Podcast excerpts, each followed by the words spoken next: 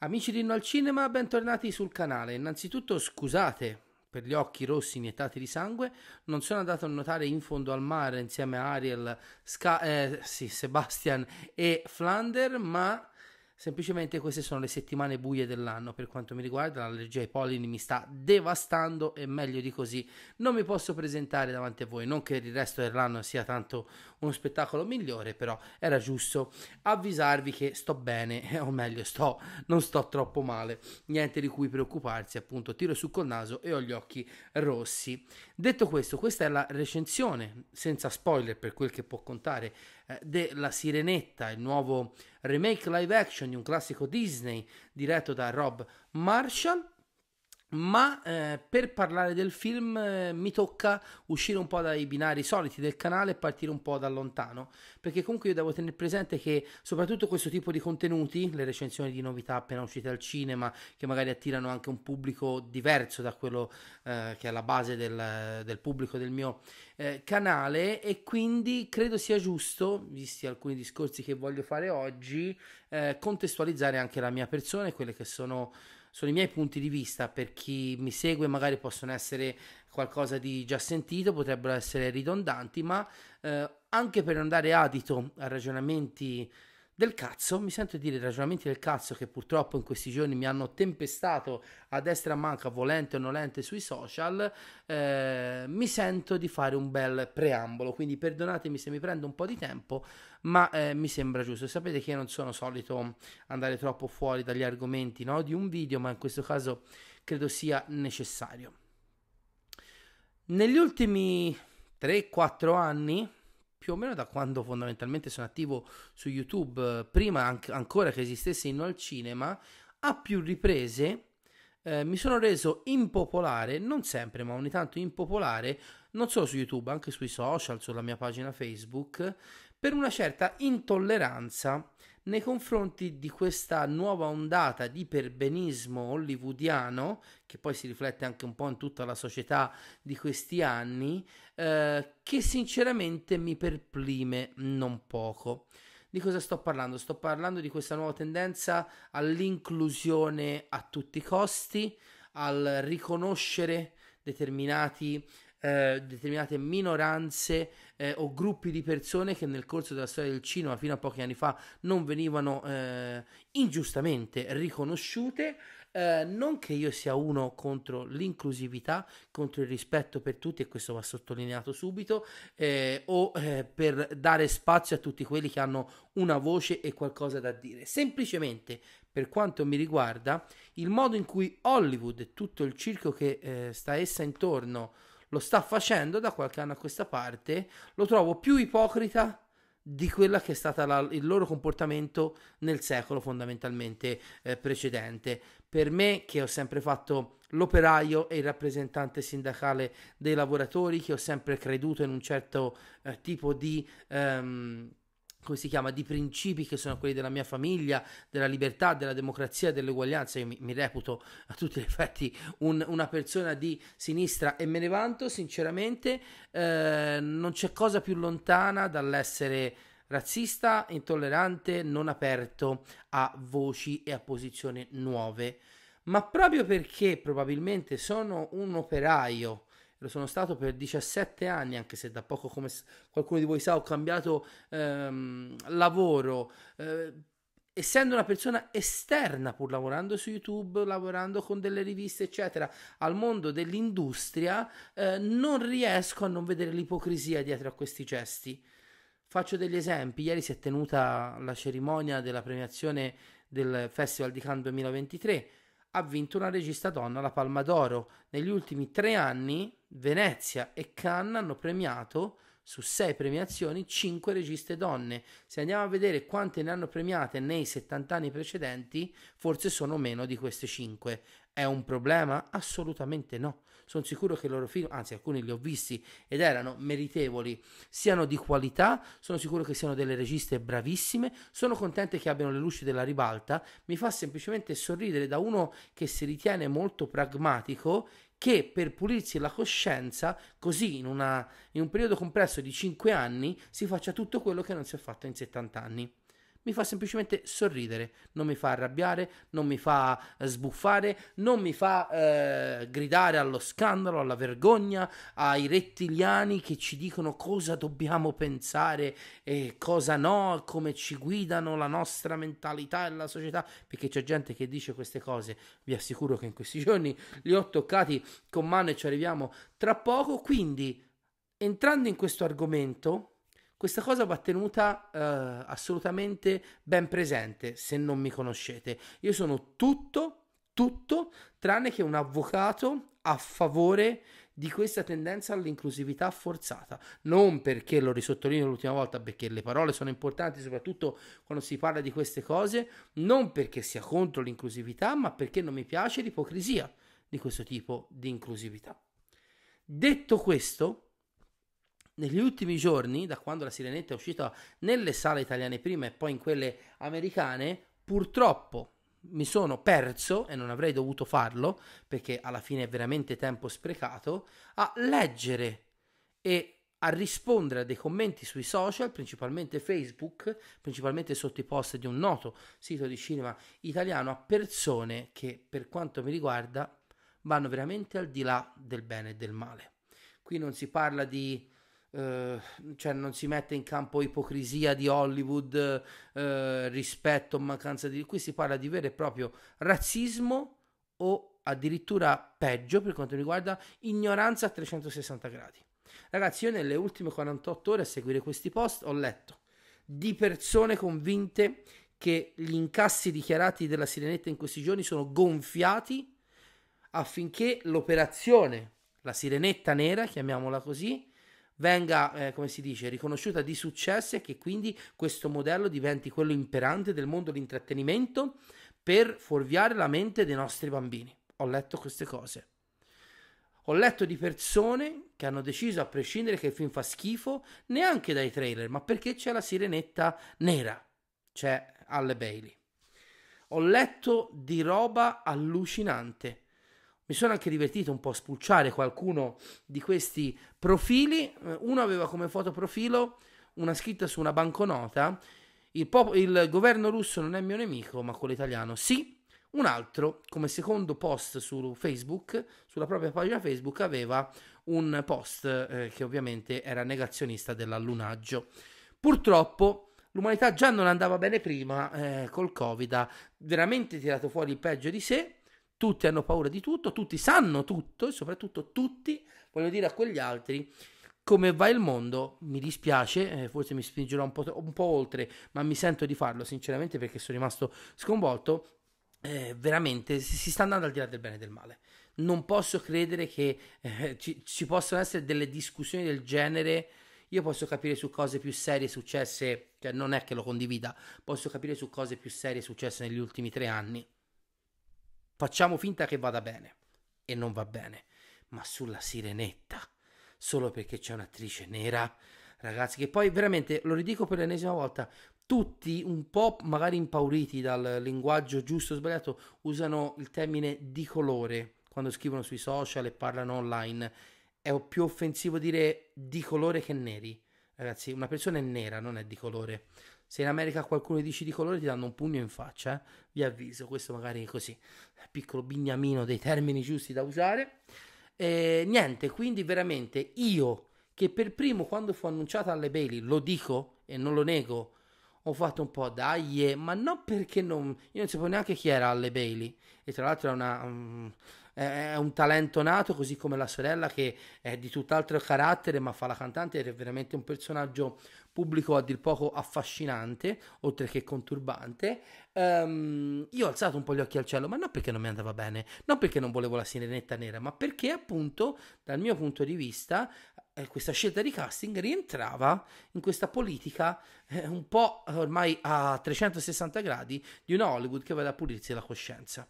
la stessa politica che porta al trionfo agli Oscar di Everything Everywhere All at Once, che lo so che è un film amatissimo in America, ma che di fatto è amatissimo soprattutto perché dà finalmente una voce, la possibilità di premiare una nazionalità che è quella cinese, che non era mai stata riconosciuta, almeno nei premi più importanti, dall'Academy. Insomma, ripeto, parto da questa posizione perché io voglio che chi mi ascolti e mi ascolta parlare del film tra poco sappia che non sono qui a difendere nessuna agenda politica, nessuna posizione sociale, voglio solo parlare del film in quanto prodotto di intrattenimento.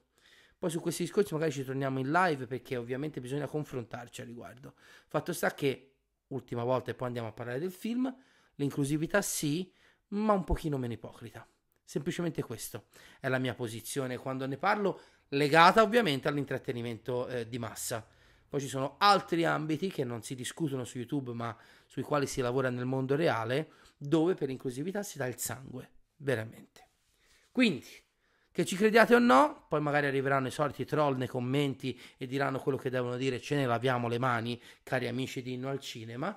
Arriviamo a parlare della Sirenetta. Tutto questo per dirvi che ne parlo liberamente, come un film di 2 ore e un quarto, senza pensare a queste sovrastrutture. Che ci crediate o no. Il mio rapporto con il live action Disney è abbastanza problematico, direi. Me ne manca solo 2.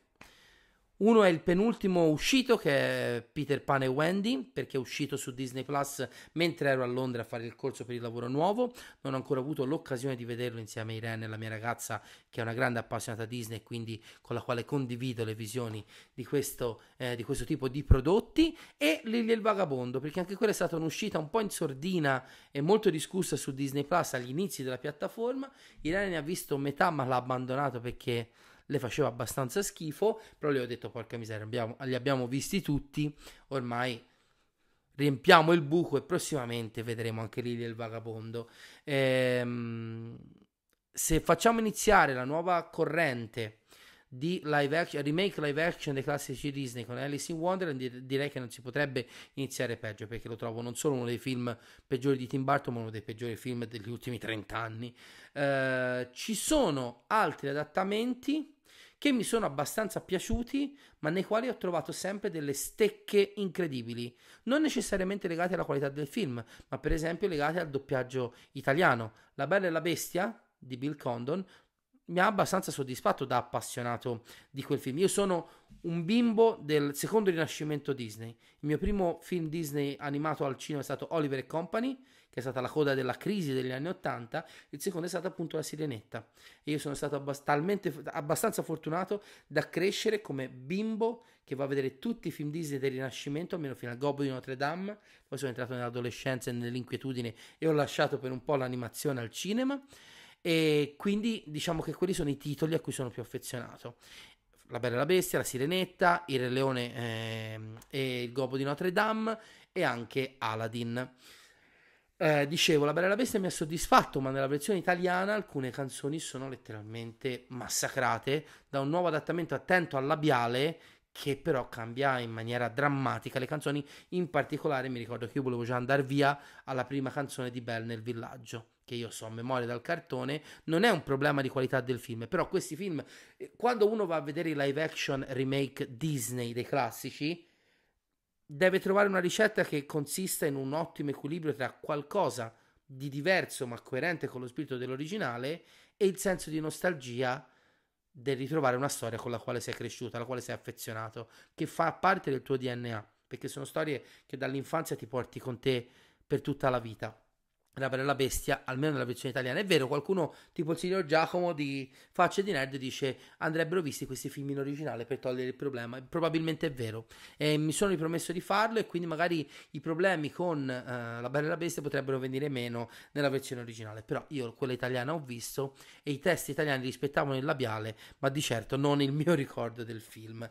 Aladdin di Gairishi lo trovo ancora più problematico a livello narrativo. C'è un momento, ora non mi ricordo neanche il passaggio, ma in una delle canzoni più famose, probabilmente il mondo è tuo, c'era un cambio di lyrics che ha fatto impazzire tutti. Ricordo proprio che c'erano le persone che si fermavano al cinema, come dire, perché hanno cambiato questa frase, però lì secondo me i problemi erano anche nella narrativa. Il film era abbastanza ridondante. Nella seconda parte si arrivava a Jasmine Sultano, che veramente, non di nuovo perché non voglio che una donna diventi sultano, ma in una società, cioè io lì mi aspettavo veramente una reazione come quella nel finale di Game of Thrones, quando qualcuno, Sam Tarly, cita la possibilità di instaurare una democrazia. Non c'è la mentalità per inventarsi in 2 minuti in un salone del potere di un emirato, o comunque di un paese del Medio Oriente, per quanto fantastico, un sultano donna. Era veramente ridondante. Paradossalmente è più inclusivo e politico da questo punto di vista Aladdin di Gairishi che La Sirenetta di Rob Marshall. Il Re Leone, che è un film che veramente uno dei miei preferiti di tutta la vita, è sicuramente un grande lavoro tecnico, ma troppo freddo per una delle storie più commoventi che io abbia mai visto al cinema. Questi animali senza espressività, assolutamente fotorealistici ma senza anima, non mi hanno permesso di entrare nel film, senza contare che mi hanno distrutto Sarò Re, che è una delle mie canzoni Disney preferite, e quindi insomma il resto viene da sé. Cenerentola di Kenneth Branagh, veramente non lo dico perché è di Branagh, sapete che io Branagh un po' lo detesto, l'ho trovato soporifero, l'ho visto una volta sola, l'ho trovato soporifero. I due Maleficent sono 2 film che neanche sono remake, sono fondamentalmente una rilettura di un personaggio cattivo di un classico, quindi insomma lasciano un po' il tempo che trovano, anche se non li detesto. Sicuramente mi sono scordato Pinocchio di Zemeckis, è un altro discorso troppo ampio che non sto qui a prendere. Io difendo quel film, so di essere in minoranza, non è un bel film ma c'ha qualcosa del rapporto di Zemeckis con la tecnologia e la settima arte contemporanea che è più interessante di quello che il film stesso possa lasciar pensare. Insomma, mi sono dimenticato sicuramente qualcosa oppure no? Fatto sta appunto che il mio rapporto con i live action, Il Libro della Giungla probabilmente, scusatemi, finora era quello che più mi aveva convinto. Non sono un grande amante, o meglio, non è Il Libro della Giungla cartone animato tra i miei classici Disney preferiti, e quindi il rapporto anche con il live action, per quanto soddisfacente, o meglio è stato soddisfacente proprio perché non avevo grandi aspettative, non avendo un rapporto importante con il classico animato, diciamo che per me avevano un po' carta bianca. Meraviglioso lavoro tecnico di John Favreau, divertentissimo film, e appunto finora era il mio remake in live action dei classici Disney preferito. E dico finora perché da stasera, domenica 28 maggio 2023, il mio nuovo remake live action preferito è, ebbene sì, La Sirenetta di Rob Marshall. Non l'avrei mai detto, non l'avrei mai detto. I trailer non mi avevano fatto impazzire, come molti altri in tutto il mondo. Ho scimmiottato alcune immagini promozionali, soprattutto quelle relative a Sebastian e Flounder, perché veramente sono dei design discutibilissimi. Non avevo assolutamente problemi con Halle Bailey, ripeto, e ne conoscevo un po' il talento musicale, avendo appunto iniziato a seguirla sui social, lei e la sorella. Però a un certo punto ho detto, ma non è che tutto questo tirargli merda addosso è un po' eccessivo, perché io comunque sì, vedo delle scelte estetiche un po' forti, ma non ci vedo la merda vera. Andiamolo a vedere. Poi ho scoperto che di fronte all'ora e 20 del cartone animato fin durava 2 ore e un quarto, ho iniziato un po' a aver paura, perché il regista Rob Marshall è uno che con i tempi e con la gestione del ritmo non sempre va d'accordo. E quindi oggi sono andato a vedere questo film, sono andato a vederlo con Irene, la mia ragazza, super appassionata e molto più prevenuta di me, anzi c'era un po' anche di pregiudizio.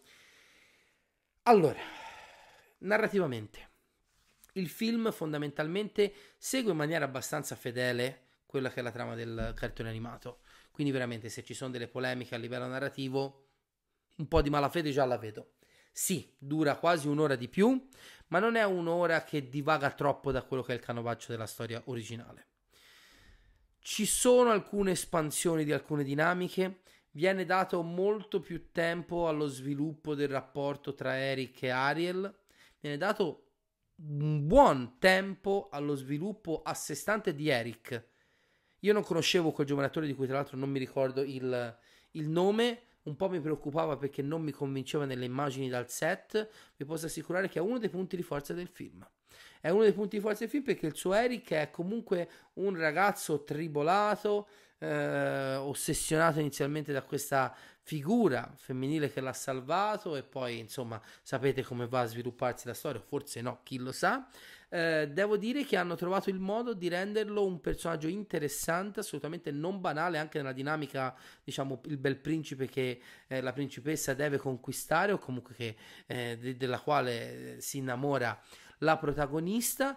E tra l'altro ha una canzone ex novo scritta per il film, credo da Lin-Manuel Miranda insieme a Alan Menken, che ha un'ottima aggiunta musicale, probabilmente fra le nuove canzoni è la migliore, sono 2 o 3 le canzoni nuove, si sente molto l'apporto musicale di Lin-Manuel Miranda. Tra l'altro le canzoni che vengono aggiunte, al contrario di quelle classiche, Alleluia, non seguono il labiale e quindi hanno un adattamento più vicino, mentre quelle classiche, a qualcuno questa cosa fa incazzare, invece per me sono un toccasana, sono state lasciate più o meno intatte, a parte quel paio di cambiamenti che hanno portato polemiche. Non me ne frega niente del labiale, mi perdonerà la mia amica Svet che invece di queste cose fa il suo lavoro, ma io ho ritrovato al 99.9% le canzoni di cui sono innamorato fin da quando sono piccolo, identiche nel film, e quindi da questo punto di vista sono rimasto contento. C'è la canzone di Scuttle, che come sapete in inglese è interpretata da Awkwafina e che quindi anche in italiano è doppiata, se non sbaglio, da una donna, che è musicalmente, come ha detto anche il signor Mattioschi a Facci Nerd, è un pugno in un occhio, perché è una sorta di rap un po' caraibico, quasi un reggae si potrebbe dire, completamente avulso da quello che è il resto del tono musicale del film, puro Lin-Manuel Miranda, e in realtà la canzone funziona. È vero, sì, è veramente diverso il tono rispetto alle altre, ma funziona nel momento in cui arriva nel film, e funziona sia l'adattamento italiano che soprattutto la versione originale. Quindi le canzoni aggiunte di poco cambiano l'asticella, chiaramente non sono all'altezza dei capolavori del film classico dell'89 scritti da Alan Menken e Howard Ashman, però fanno la loro porca figura. Soprattutto quella di Eric aggiunge un bel momento Disney al principe che il film non aveva.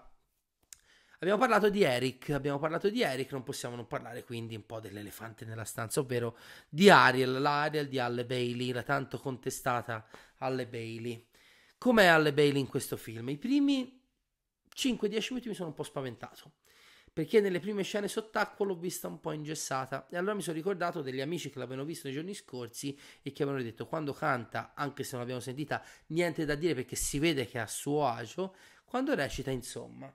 Credo che i primi 10-15 minuti di film sia un po' ingessata, perché non abituata a lavorare sul green screen tutta imbacuccata con le imbracature come gli altri attori. Secondo me lì si vede un po' la difficoltà tecnica di una non attrice, non preparata a questo tipo di lavori, su un set sicuramente che ti chiede un grande sforzo di, come si dice, di recitazione, di calarsi nella parte. Quando Ariel esce dall'acqua e diventa, diciamo, la ragazza senza voce che deve far innamorare Eric, per me la Bailey fa un cambiamento incredibile e diventa molto molto brava. È una presenza affascinante per tutto il film, è una ragazza molto carina, ha il suo carisma, non va mai in eccesso nella recitazione, ovviamente come abbiamo detto prima il suo meglio lo dà nelle parti cantate. Non vedo l'ora di vederla in inglese, ma ho sentito la colonna sonora ed è bravissima a interpretare le canzoni classiche della Sirenetta, e quindi i due protagonisti per quanto mi riguarda sono perfetti. E qui mi fermo su Halle Bailey, perché i discorsi che ho fatto prima valgono, soprattutto in questo passaggio. Non me ne frega del colore della sua pelle, mi interessa se è brava o meno, e per me è assolutamente promossa.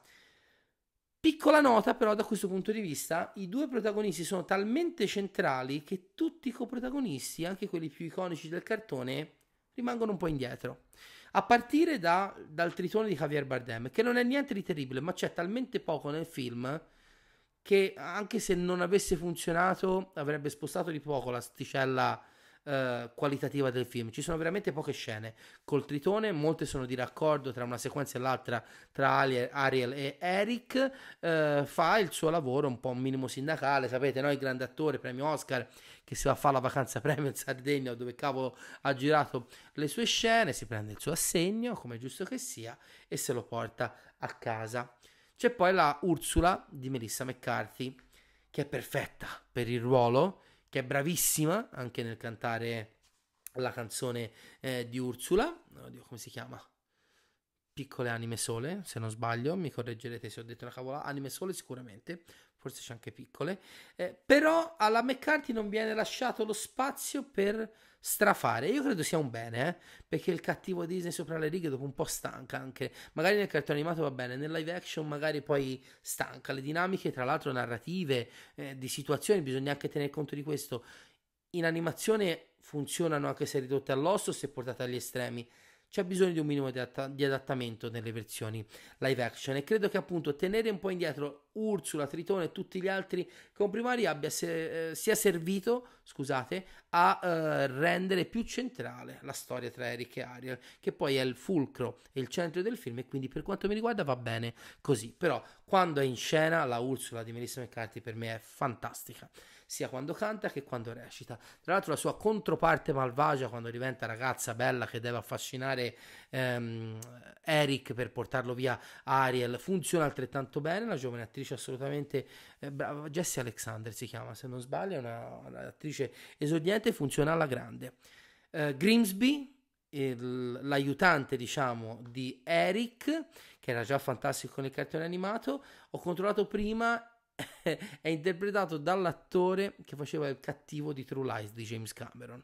In effetti poi ho collegato i visi, le facce, ho detto no, che bellezza, quindi colpo di casting azzeccato. La regina madre di Eric ha un ruolo abbastanza superficiale per quanto importante, e arriviamo diciamo ai ruoli vocali, quindi ai doppiatori degli animali, principalmente appunto Scuttle, Sebastian e Flounder. Non posso giudicare le interpretazioni originali, Flounder c'è poco nel film, c'è poco, e comunque è doppiato in maniera abbastanza coerente e simile alla controparte animata. Scuttle è un personaggio completamente diverso e comunque ben doppiato.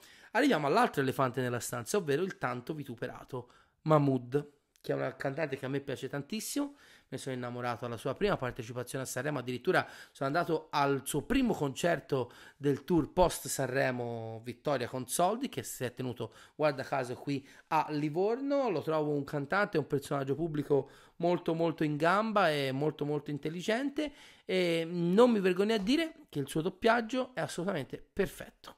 Pum, prendilo. Un'altra posizione assolutamente scomoda nei confronti di questo film. È chiaro, non è il doppiaggio di un esperto doppiatore professionista che rispetta tempi, dizione e tutto il resto, ma veramente non chiudiamo a compartimenti stagni il cervello. Ma ve lo ricordate come parla Sebastian nella vecchia Sirenetta? Perché anche lì c'era un talent, Ronnie Frank se non sbaglio si chiamava, e parla con un accento scemo o comunque molto eccessivo e sopra le righe, e in un italiano assolutamente imperfetto, ed è la stessa cosa che fa Mahmoud, che nelle parti cantate è bravissimo e lo è altrettanto per quanto mi riguarda nelle parti recitate, volutamente sopra le righe, volutamente sbagliando accenti e altre diciamo dizione e altre cadenze linguistiche. È il personaggio. Cioè ragazzi, lo faceva nel vecchio film, perché non lo deve fare in quello nuovo? Per quanto mi riguarda, e meno male non solo secondo me, ma anche professionisti del settore, il suo lavoro è assolutamente eccellente. Il suo Sebastian, nella versione italiana della Sirenetta, è assolutamente fantastico. Passiamo all'altro grande aspetto che ha creato diatribe infinite sul web, ovvero la parte tecnica. Rob Marshall non è un regista che io amo particolarmente. Ha iniziato la sua carriera col botto con Chicago, film che ha vinto il premio Oscar e per il quale lui per un pelo non ha vinto il premio Oscar. Oggi l'avrebbe vinto di sicuro, visto che al posto suo a vincere è stato Roman Polanski per Il pianista, giustamente mi sento di dire. In realtà io quell'anno tifavo Martin Scorsese per Gangs of New York, però i due contendenti erano Polanski e Marshall, sicuramente meglio Polanski di lui. E poi si è un po' adagiato in una carriera di maniera. Il suo secondo film è stato Memoria di una geisha, che è un polpettone storico che ho visto una volta sola e sinceramente mi ricordo poco. Ricordo che era una bella produzione, rigorosa, esteticamente molto bella, ma abbastanza fine a se stessa. Poi ha fatto un altro floppone musical che è Nine, che non è un bel film ma che ha due o tre pezzi musicali che adoro assolutamente. Poi è passato alla regia del pessimo, comunque dimenticabile quarto capitolo dei Pirati dei Caraibi, poi praticamente è diventato uno shooter della Disney. Ha fatto Il ritorno di Mary Poppins, film che in italiano, ma in originale invece secondo me è abbastanza interessante e meno blasfemo di quanto si possa pensare nei confronti del vecchio film, e forse mi sono dimenticato qualcos'altro, e ora arriva alla Sirenetta.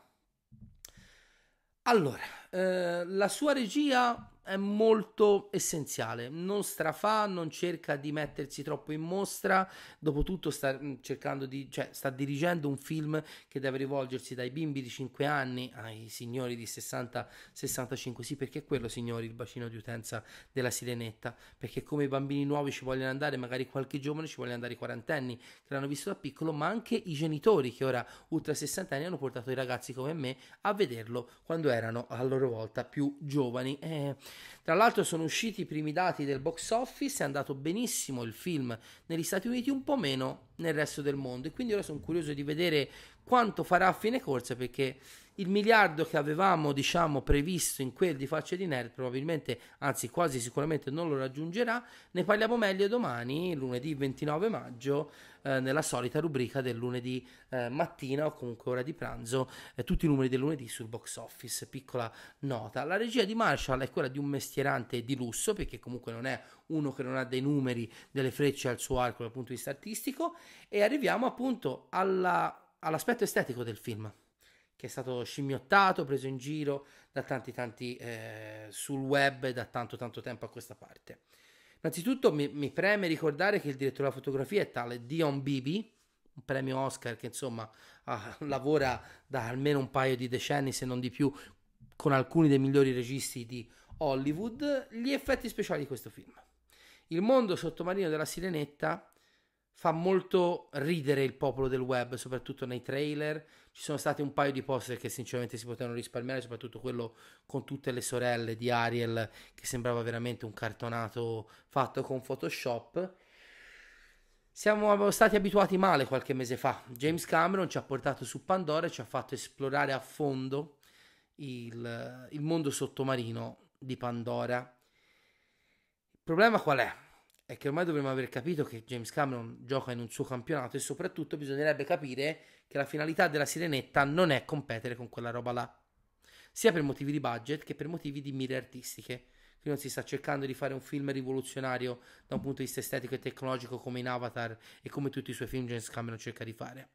Quello che Marshall e i suoi tecnici volevano fare era palesemente trovare un compromesso tra un mondo da cartone animato che ricordasse un po' la Sirenetta e qualcosa che potesse essere più o meno appetibile al più vasto pubblico possibile.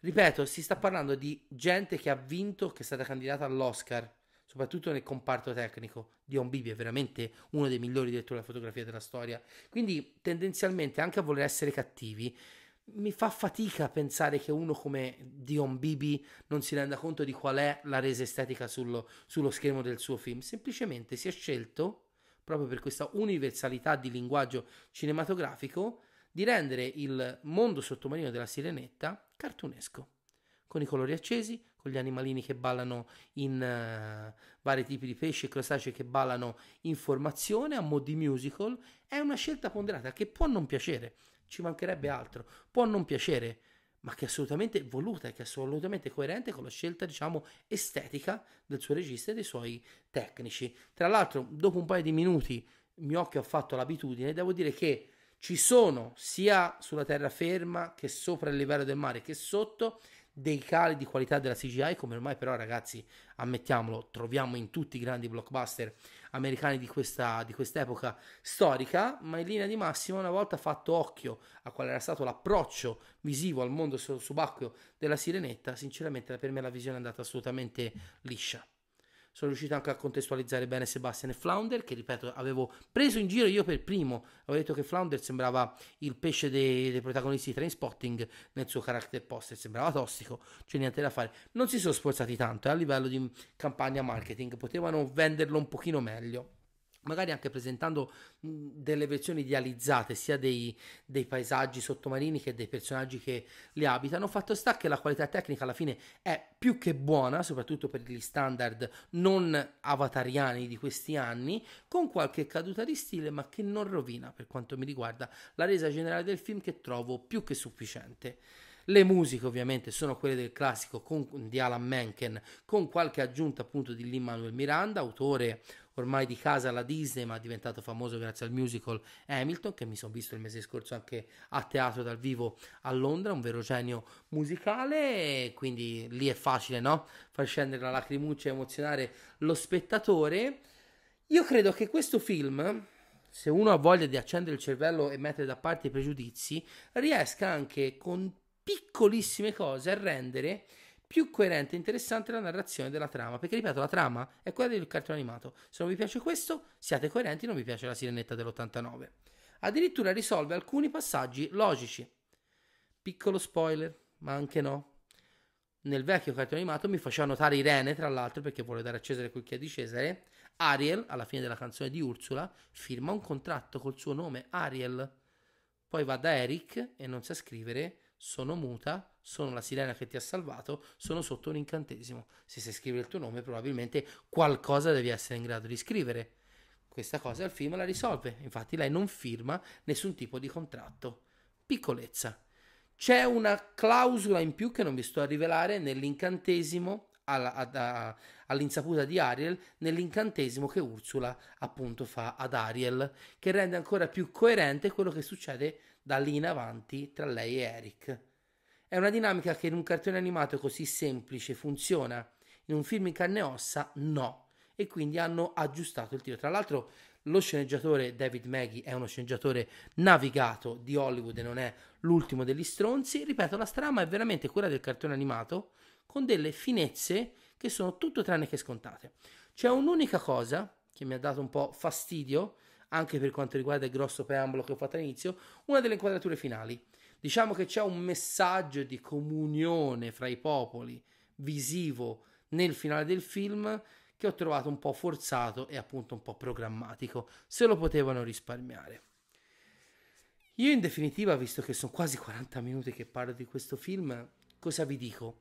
Vi dico che non ci si può approcciare a tutti i film nella stessa maniera, mentre intanto gli occhi mi stanno iniziando probabilmente a colare fuori dalle orbite. Non si può andare a vedere questi film e affrontarli con lo stesso impegno critico con cui si va a vedere un Avatar 2 o un film d'autore. Questi film sono fatti principalmente per un motivo, per macinare soldi su dei franchise famosi in multiple generazioni di spettatori. E questo è un dato di fatto, ragazzi. Io mica vado ad idealizzare i remake dei classici Disney live action. Questo sono solo macchine per fare soldi. Alcuni funzionano bene, alcuni funzionano insomma, altri funzionano. Per quanto mi riguarda, questo non è il più bello. Il più bello è Il Libro della Giungla, ma io sono meno legato al cartone animato e quindi questo è il mio preferito.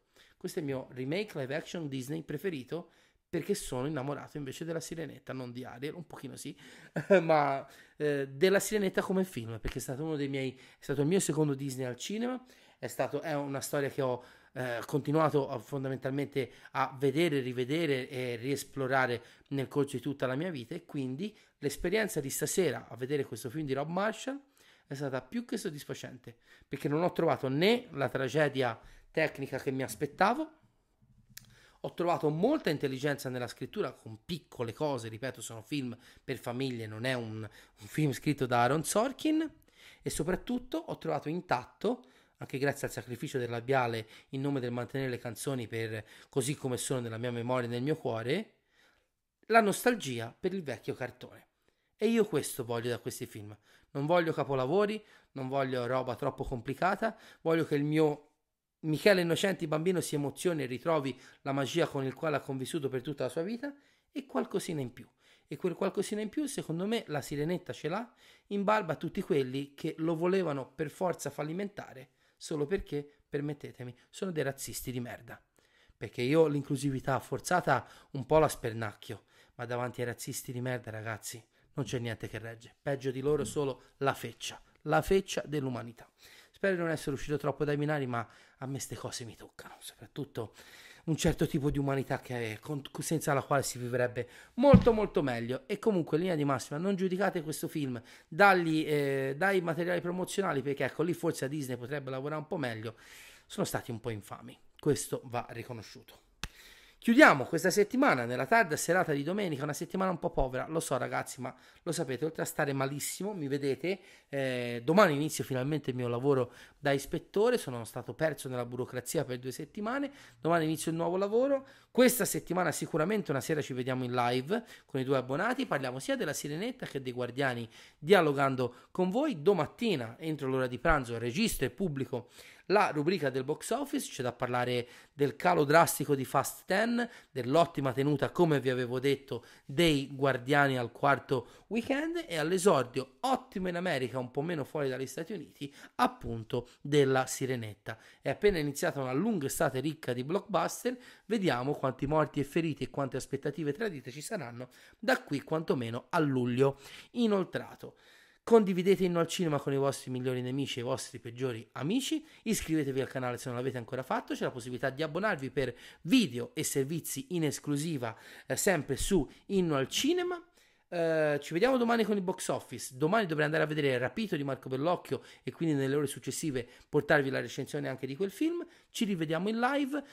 Condividete ragazzi, più siamo meglio è, in questi giorni sono aumentati un po' gli iscritti dopo un periodo un po' di fiacca, ho visto che tante persone, mi fa piacere, hanno recuperato la recensione che avevo fatto un mesetto fa in anteprima di Renfield all'indomani dell'uscita in Italia del film, fatemi sapere anche sotto quel video se lo recuperate cosa pensate del film e della recensione stessa. Siamo andati belli lunghi oggi, 40 minuti credo di non averli mai fatti, almeno nella versione registrata, ma appunto qualche sassolino nella scarpa nei confronti dell'umanità peggiore che si possa incontrare, bisogna che me li devo levare, anche a costo di trovarmi qualche troll nei commenti, lo combattiamo tutti insieme. Ragazzi, andate a vedere La Sirenetta perché al di là di ogni pregiudizio, al di là di ogni aspettativa, alla fine a parlare è sempre quello, il film. E ricordatevi che ci sono effetti speciali, inquadrature, scenografie che in un trailer, in un secondo di inquadratura sembrano una merda e poi nel contesto del film invece sono assolutamente calati nell'esperienza grafica. Io a più riprese ho avuto dei pregiudizi del genere, me li sono dovuti rimangiare. Sbagliando si impara, con l'età si impara a essere un pochino più maturi o almeno un po' meno scemi come nel mio caso. Vi ringrazio per aver sopportato tutta questa lunghissima recensione, scusate di nuovo per la condizione ma sono veramente a pezzi, infatti ora me ne vado anche a letto, un saluto e alla prossima.